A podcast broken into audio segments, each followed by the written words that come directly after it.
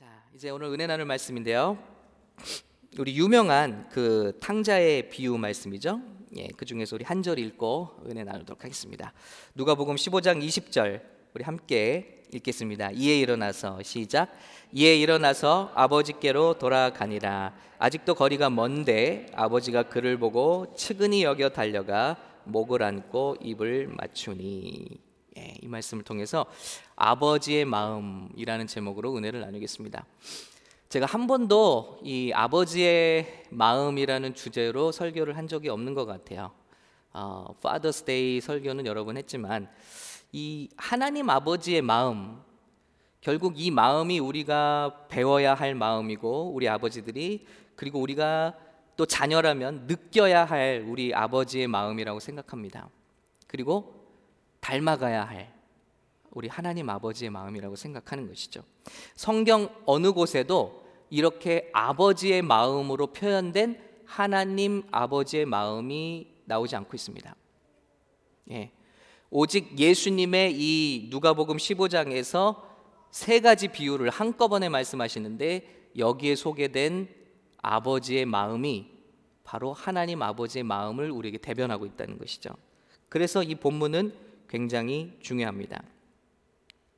누가복음 15장을 어, 들어가 보면 예수님이 어, 바리 그 종교 지도자들과 함께 자리를 하지 않고 죄인, 세리들 또 혹은 창녀들과 이렇게 사람들이 당연히 죄인이라고 지적하는 사람들과 어울리시고 또 그들과 함께 식사를 하시고 이런 모습이 나오면서 바리새인들이 손가락질하며 예수님을 비판합니다. 어떻게 이런 죄인들과 함께 하는가? 그때 예수님이 이 세 가지 비유를 한꺼번에 말씀하세요. 그런 자들을 향해서.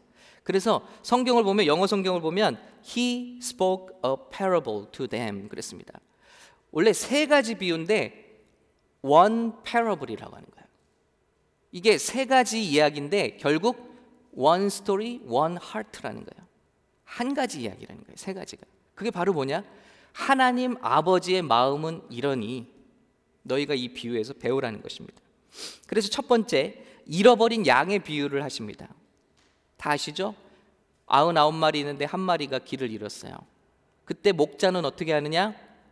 이 양은요 길을 잃어버리면요 절대 스스로 돌아올 수 없다고 합니다. 이렇게 덤해요 양이 우리가 그렇다는 거예요. 그래서 이 양을 잃어버린 경우는 반드시 목자가 그 양을 향해 찾아가야지만 찾아질 수 있다는 거예요. 최근에 인터넷 기사를 봤는데 양 한 마리가 이제 실종됐어요. 죽은 줄 알았는데 2, 3년 만에 나타났는데 그 울만 해도 보셨어요 혹시? 예. 200파운드가 넘는 울이 돼가지고 무슨 괴물같이 돼갖고 움직이지도 못하는 채로 발견이 된 거예요. 그래요. 그렇게 집을 드나들면서 밥을 먹는데도 집으로 못 들어와요. 이게 우리라는 거죠. 그래서 이 양들을 찾기 위해서 하나님은 직접 찾아가신다. 그분이 누구시죠? 예수 그리스도. 하나님은 우리가 스스로 회개하고 하나님께 돌아오는 것을 기대하시지 못하고 우리는 그러지 못해요. 그걸 잘 아시고 예수님을 보내주신 것입니다. 할렐루야. 우리에게 찾아오신 거예요. 마땅히 화해하고 사죄해야 할 사람들이 우리인데 불구하고 예수님으로 오셔서 우리 손 앞에 무릎을 꿇으시고 우리 앞에 십자가를 지시고 지옥을 당하셨다는 거야. 우리 앞에 무릎을 꿇으시고 우리 앞에 벌거벗기움을 당하시고 왜냐? 우리 힘으로는 하나님을 찾을 수 없기 때문에 돌아갈 수 없, 없음을 잘 아시기 때문에 양의 비유죠.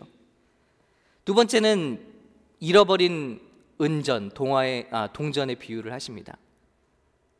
이 동전이 어디 가서 떨어졌는지 소중한 동전인데 같이 세트로 있어야만 값어치가 있는 동전인데 떨어져서 보이질 않습니다. 그래서 이 여인이 방바닥을 쓸고 빛을 비추고 저 구석구석을 찾죠. 그러다 그 동전이 발견되었습니다. 그러자 어떻게 해요? 기쁨에 겨워 여러분 동전을 찾았는데 더 큰 돈을 들여서 잔치를 벌이잖아요. 이게 하나님의 마음이에요. 이건 뭐죠? 우리가 잃어버렸는데 컴컴한 데 들어가 있다는 거예요, 우리가. 그래서 우리가 심지어는 잃어버린 것조차도 우리는 알 수가 없고 그 옆, 여러분 가끔 무, 물건을 찾다가 소파 밑에 물건 떨어지면 어떻게 해요? 플래시를 비춰보는데 먼지가 자욱하잖아요. 머리카락, 먼지, 뭐 저는 알지도 못했던 것들 다 들어있잖아요. 손으로 건드리기도 싫잖아요. 이런 더러움과 어둠 속에 내던져진 그런 존재가 되었다는 거죠. 그런 우리들을 찾기 위해 하셔서 주님은 뭘 말씀하시죠? 빛을 밝히는 거예요. 바로 성령님의 사역이죠. 오늘 기도가 굉장히 오늘 설교와도 같았습니다. 한편의 메시지와도 같았어요. 여러분, 우리가 아무리 노력하고 성경 공부를 하고 말씀을 연구한다 한들 성령님이 오셔서 그것을 깨닫는 진리의 불을 우리 심령에 밝혀주시지 않으면 우리가 뭐가 잘못됐는지조차도 깨달을 수 없다는 거예요. 우리는 그렇게 어둠 속에 던져졌다는 거예요. 잃어버렸다는 거예요. We are lost in darkness. 이걸 보여주시는 거죠. 두 번째 비유는. 그래서 성령님이 불을 밝혀주신 거예요. 세 번째, 오늘 이 비유는요, 집을 나간 아들의 비유예요. 그런데 이 비유는 이제는 예수님, 성령님이 아니라 성부, 하나님 아버지의 마음을 우리에게 보여주시고 있다는 거예요. 우리 한번 어떤 마음이 우리에게 계시되고 있는지 한번 살펴보기 원합니다. 우리는 둘째 아들, 여기 나오는 둘째 아들 같이 아, 집을 뛰쳐나갑니다. 아버지는 필요 없어요 하고 각자의 죄를 지으며 우리 주님 곁을 떠나갔죠. 누가 누가복음 15장 12절 오늘 본문 12절입니다. 그 둘째가 아버지에게 말하되 아버지여 재산 중에서 내게 돌아올 분깃을 내게 주소서 하는지라 그랬습니다. 이 말씀이 왜 굉장히 큰 말이냐면요. 이 시대 이 사람들에게 아버지가 살아 있을 때 재산을 달라는 말은 나는 아버지가 죽어도 좋다는 말과 같게 들렸다는 것입니다. 그리고 나는 아버지가 필요 없다는 말이라는 거죠. 실제로 그래요. 이 아들이 필요로 한 것은 아버지와의 관계가 아니죠. 아버지가 주시는 그 무엇입니다. 오직 그것만을 원했고 아버지의 집은 떠나버립니다. 이것이 우리의 모습이라는 거예요. 그런데 어떻게 되죠? 금방 그 재산을 낭비하더니 아버지께서 주시는 것은 금방 사라져요. 그렇죠? 그 후 며칠이 안 돼요. 단 며칠이 안 돼요. 그 엄청난 재산을 다 탕진하고 둘째 아들이 재물을 다 모아가지고 먼 나라에 가서 거기서 허랑방탕하여 그 재산을 낭비하더니 하나님과의 관계는 영원합니다. 아멘.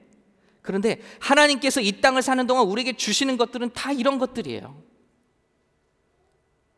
금방 없어질 것, 사라질 것. 그리고 값을 지불하게 만들죠. 죄는. 그래서 하나씩 하나씩 하나님의 관계와 이 죄 가운데서 우리가 값을 치릅니다.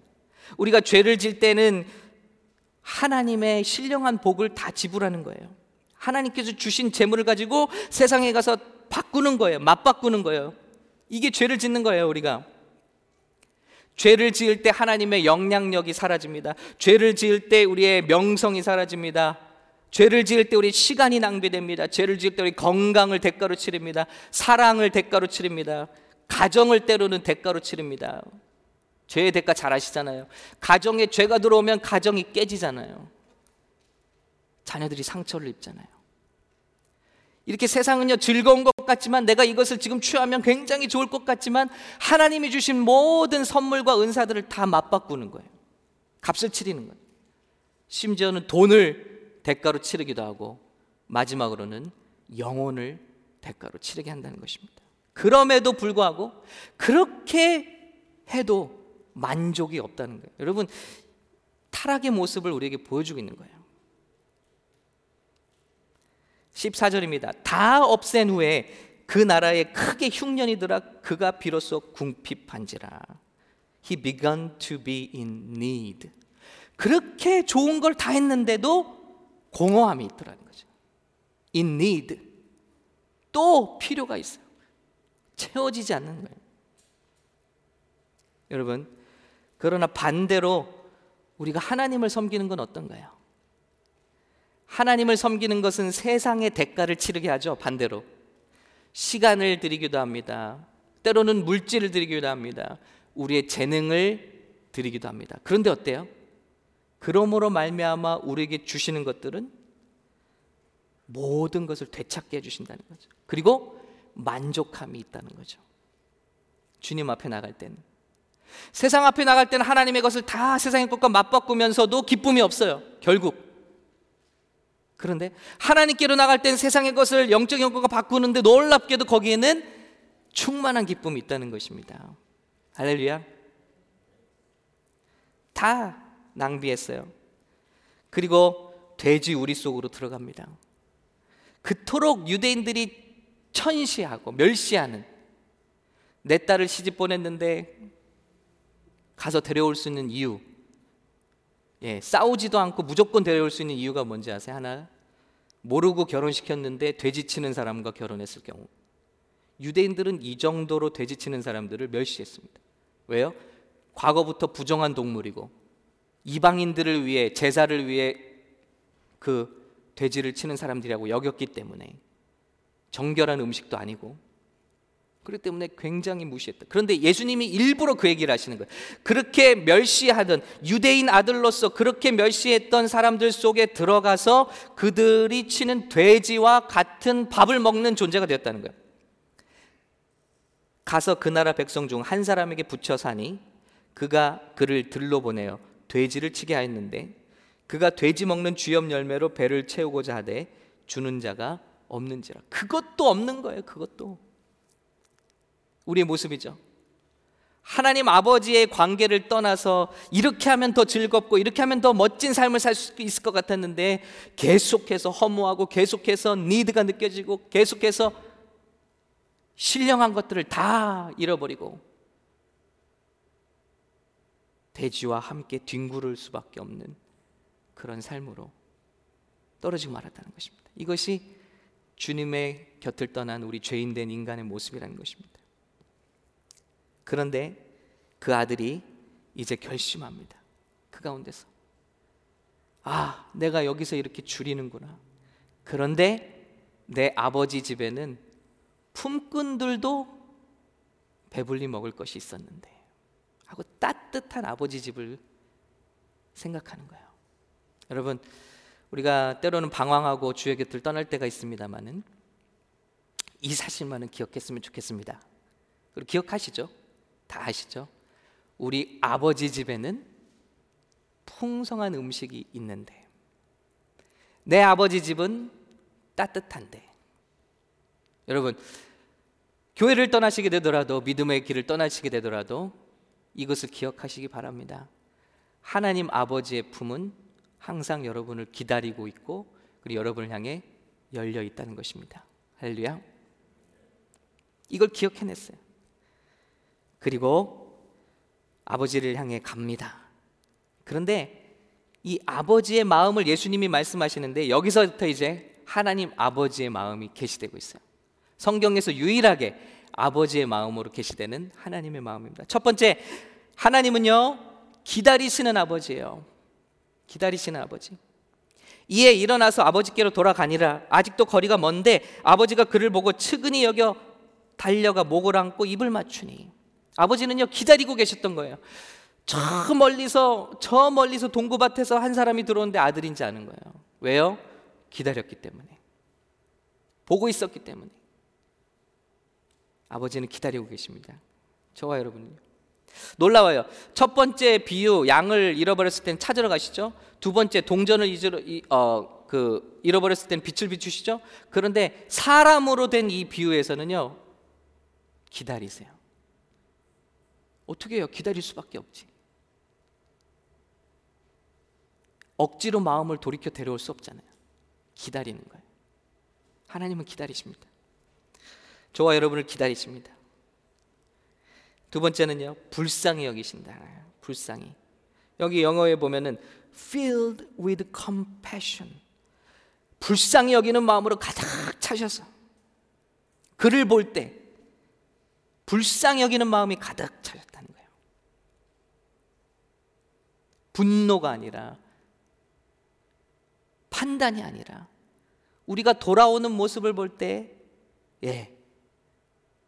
컴패션으로 채워주셨다. 아버지의 마음은 이 불쌍히 여기는 마음이다. 세 번째, 달려가시는 아버지가 나오고 달려가시는 아버지. 성경 전체에서 달려가시는 하나님의 모습은 여기밖에 나오지 않습니다. 하나님은 급한 게 없으신 분이에요. 급하실 필요가 없으신 분이에요. 그런데 이 아들을 향해 달려갑니다. 예. 달려가 그리고 영접하신 아버지 목을 끌어안고 입을 맞추니 receiving father 거부하지 않으시고 목을 끌어안고 얼마나 냄새가 나겠어요. 돼지와 함께 뒹굴고 땀 냄새 아마 홈리스 같은 냄새가 아마 풀풀 나고 있을. 그런데 그 목을 끌어안고 입을 맞춘다는 건 뭐죠? You are accepted. 너의 모든 것이 너의 모든 것을 내가 받아들인다 하는 고백이지 않겠어요? 너와 나 사이에는 아무것도 있을 수가 없다. 나는 너를 그대로 받아들인다. 예, 입을 맞춥니다. 하, 나는 이런 아버지였는가 한번 생각해 보게 돼요. 예. 근데 우리 아버지는 그러시다는 거죠. 그리고 뿐만이 아닙니다. 회복시키는 아버지세요. 하나님 아버지는 우리를 받으실 뿐만 아니라 예전에 망가진 삶에서 우리를 리커버 해주시는 회복시켜 주시는 하나님이세요. 아들이 이르되 변명하죠. 도무지 체면이 없죠. 아버지 내가 하늘과 아버지께 죄를 지었사오니 지금부터는 아버지 아들이라 일컬음을 감당하지 못하겠나이다. 여러분 이게 바로 누구의 마음이죠? 창기와 세리의 마음이에요. 예수님이 말씀하시지 않아도 지적하지 않아도 그들은 이미 마음에 뱅크럽시를 당했어요. 그리고 가난한 심령이 되어서 죄라고 지적하지 않아도 죄인임을 알고 있고 그래서 아버지를 찾을 수밖에 없고 주님의 용서가 필요하다는 걸 말하지 않아도 이미 고백하는 사람들이 창기와 세리들. 예수님은 그 사람들을 향해 열려 있는 하나님의 마음을 알려 주시는 거예요. 반면 누구에게 분노하시죠? 예수님이 자기의 의를 주장하는 바리새인과 서기관들에게 이 독사의 자식들아. 한국에는 개가 많고 이스라엘은 뱀이 많습니다. 그러니까 어떤 말인지 아시겠죠? 예.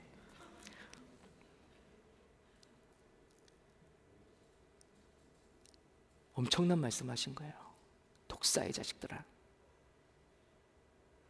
예수님을 필요로 하지 않고 우리의 의로서 하나님께 갈 수 있다고 하는 사람들에 대한 분노인 것입니다. 그럴 수 없는데 자신을 가장하고 위장하고 마스크를 쓰고 위선하는 종교인들을 향해서 말씀하는 것입니다. 오늘 아버지의 마음이 어디로 흘러가는지 보시자고요. 아버지의 마음이 어디로 가는지 어디에 있는지 그리고 그 아들을 회복시켜 주시는 거예요. 이런 아들 이 말에 대꾸도 하지 않으세요. 야, 그 많은 돈을 갖다 어디다 썼니? 너희 나는 이 냄새는 뭐고? 이런 말 하나도 없으시잖아요. 아버지는 종들에게 이르되 그 말을 마, 마치 막으시듯이 제일 좋은 옷을 내어다가 입히고 손에 가락지를 끼우고 발에 신을 신기라. 할렐루야. 저와 여러분의 과거 때로는 다 말해서 회개하지 않아도 주님 다 아십니다. 그리고 우리의 모든 의로움을 회복시켜 주세요. 누더기 같은 옷을 아버지의 권세를 입은 옷으로 그리고 우리의 권세를 상징하는 반지, 인장으로 과거의 사람들이 이 도장으로 만들었잖아요. 아버지의 권세가 있는 거예요.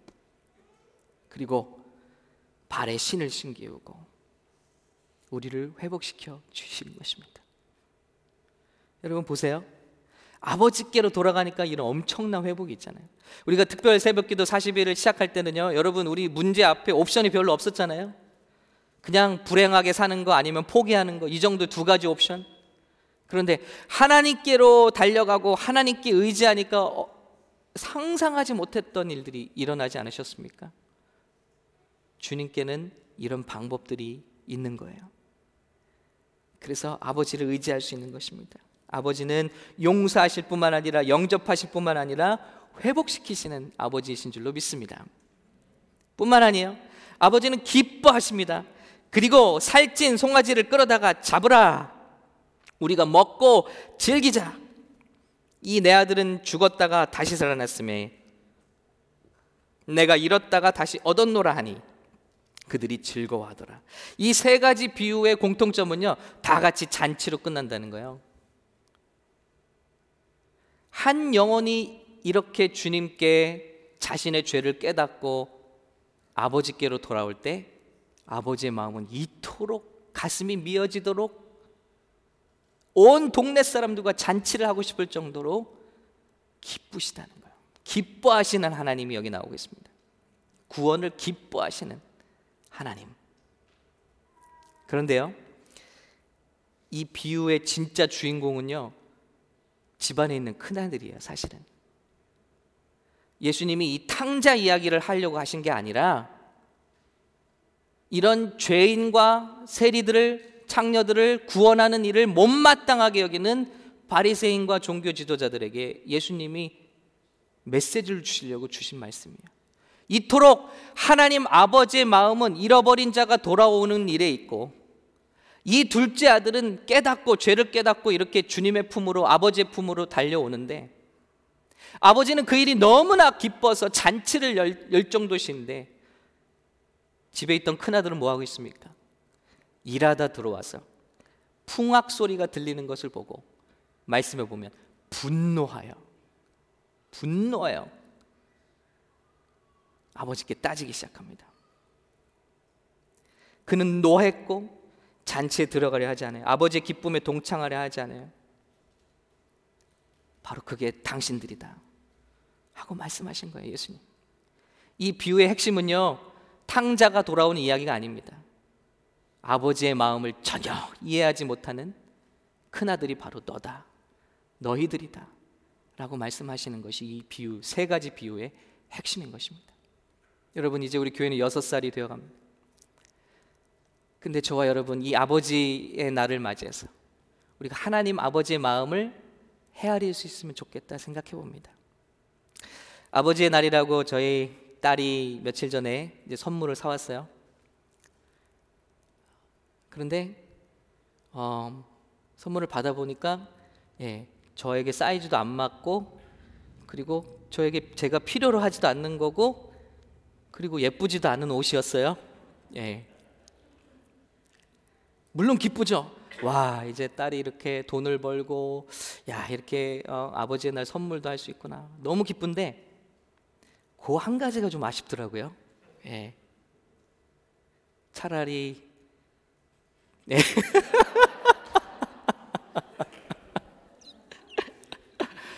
아, 네. 그래서 가서 바꿨습니다. 예. 상품권으로. 예. 크레딧으로. 그러면서 저도 생각이 들었어요. 야, 우리 아버지께 뭐 이런 봉사도 드리고 저것도 드리고 우리가 한다면서 사실 이러고 있진 않을까. 아버지 마음은 캐시가 아닌데. 아버지의 마음은 잃어버린 영혼이 돌아오는 데 있는데 우리는 얼마나 이것을 celebrate 하는가. 우리는 얼마나 이것을 함께 기뻐하고 우리는 얼마나 이것에 흥분하는가. 오히려 정말 우리 여러분 온라인을 통해서 매일매일 간증이 일어나 우리 성도님들뿐만 아니라 정말 뭐 예수님을 다시 영접하고 돌아오는 죄 가운데서 돌아오는 간증. 근데 우리는 얼마나 이 사실에 대해서 exciting한가. 우리 성도들이 회복되고 이렇게 간증을 하는 일이 얼마나 exciting한가. 우리 마음은 그런데 그런 데 있지 않다는 거예요. 많은 때. 아이고, 우리 교회 뭐 이것도 필요하고 저것도 필요한데 또 이렇게 나를 좀 돌봐줘야 되는데 또 이렇게 신경 써줘야 되는데 큰 아들이 그러잖아요. 아버지, 저 뭘 저렇게 아버지 자원을 다 낭비하고 돌아온 둘째 아들한테 신경을 씁니까? 아니 소를 잡아두자니 이게 말이나 됩니까? 나는 아버지 집에서 충실하게 일해온 사람 아닙니까? 그런데 죽은 줄 알았던 내 동생이 돌아왔으니 나와 함께 잔치에 가서 즐거워하자. 이게 아버지의 마음이에요. 함께 즐거워하는 거. 그 영혼을 함께 셀러브레이트 하는 거. 물론 그 영혼을 전도하는 것, 그 영혼을 회개시키는 것, 그 일에 쓰임 받는 것. 여기 아버지 마음이 있다는 거예요. 우리는 모인 사람들을 위한 교회를 자꾸 왕궁처럼 만들려고 해요. 아버지 마음이 거기 계실까요? 더 편리한 교회, 더 내가 막 잘하기만 할 수 있는 교회, 내가 은혜, 감동만 받을 수 있는 교회, 우리 자녀들 맡겨놓고 안심할 수 있는 교회, 좋은 교회, 좋은 교회. 좋은 교회가 뭔가요? 오늘 이 아버지의 날을 맞아 아버지의 마음이 무엇인가요? 한 영혼이 돌아오는 교회인 줄로 믿습니다. 그리고 그 일에 우리 교회가 쓰임 받고 있다면 우리는 아버지의 기쁨을 느낄 수 있다는 것입니다. 할렐루야. 우리 교회가 세워질 때 천명의 교회 개척자와 선교사를 파송하는 교회가 되자 그랬어요. 그런데 5년간 기도해 오면서도 야, 이 일이 어떻게 이루어질 수 있단 말인가 생각이 들어요.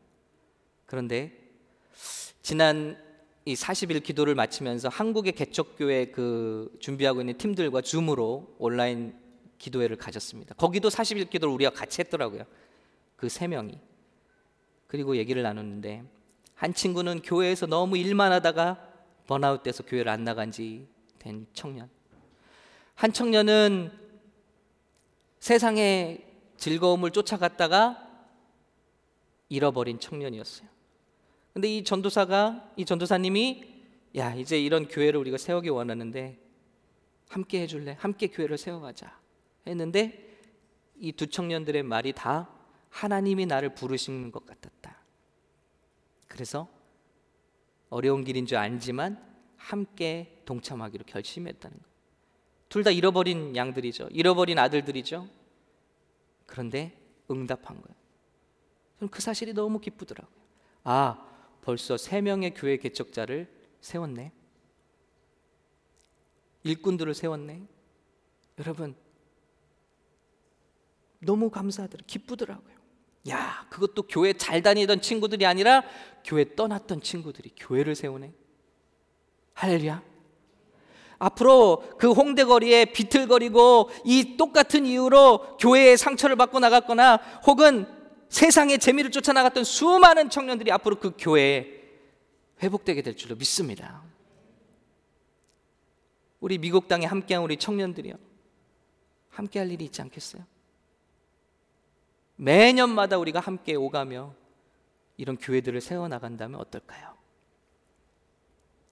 이민 사회만 지금 보더라도요. 70만 명이 넘는 사람이 지금 교회 자체를 안 나가고 있습니다. 통계입니다. 70만 명. Korean American들. 이민 세대. 근데 여러분 이거는요. 대형 교회 한두 개 뭐 대형 교회가 10만 명 된다고 해요. 얼마나 구원하겠습니까? 교회 안에도 잃어버린 사람이 많은데 교회 자체를 안 다니는 사람이 70만 명이나 돼. 이민 사회. 근데 우리가 어떻게 마라나타 주 예수여 어서 오시옵소서 할 수 있냐는 거예요. 그러려면 계속해서 잃어버린 영혼들을 향해서 교회가 교회를 세워가야 되고 잃어버린 사람들을 향해서 손을 뻗어야 되고 예수님이 오신 것처럼 성령의 불을 밝혀 주신 것처럼 기다려 주신 것처럼 회복시켜 주신 것처럼 우리 교회들이 그 일을 감당해야 할 줄로 믿습니다. 그런 한 사람 한 사람이 돌아올 때 기뻐 잔치가 벌어지는 교회. 이런 교회가 우리 교회가 될 때 우리 주님의 마음이 통하는 교회. 주님의 마음을 시원케 해드리는 교회가 될 줄로 믿습니다. 우리 함께 이런 교회를 이 6주년에 함께 세워가실 수 있는 아버지의 마음으로 다시 한번 회복해서 세워가실 수 있는 저와 여러분 되시기를 예수님의 이름으로 축복합니다.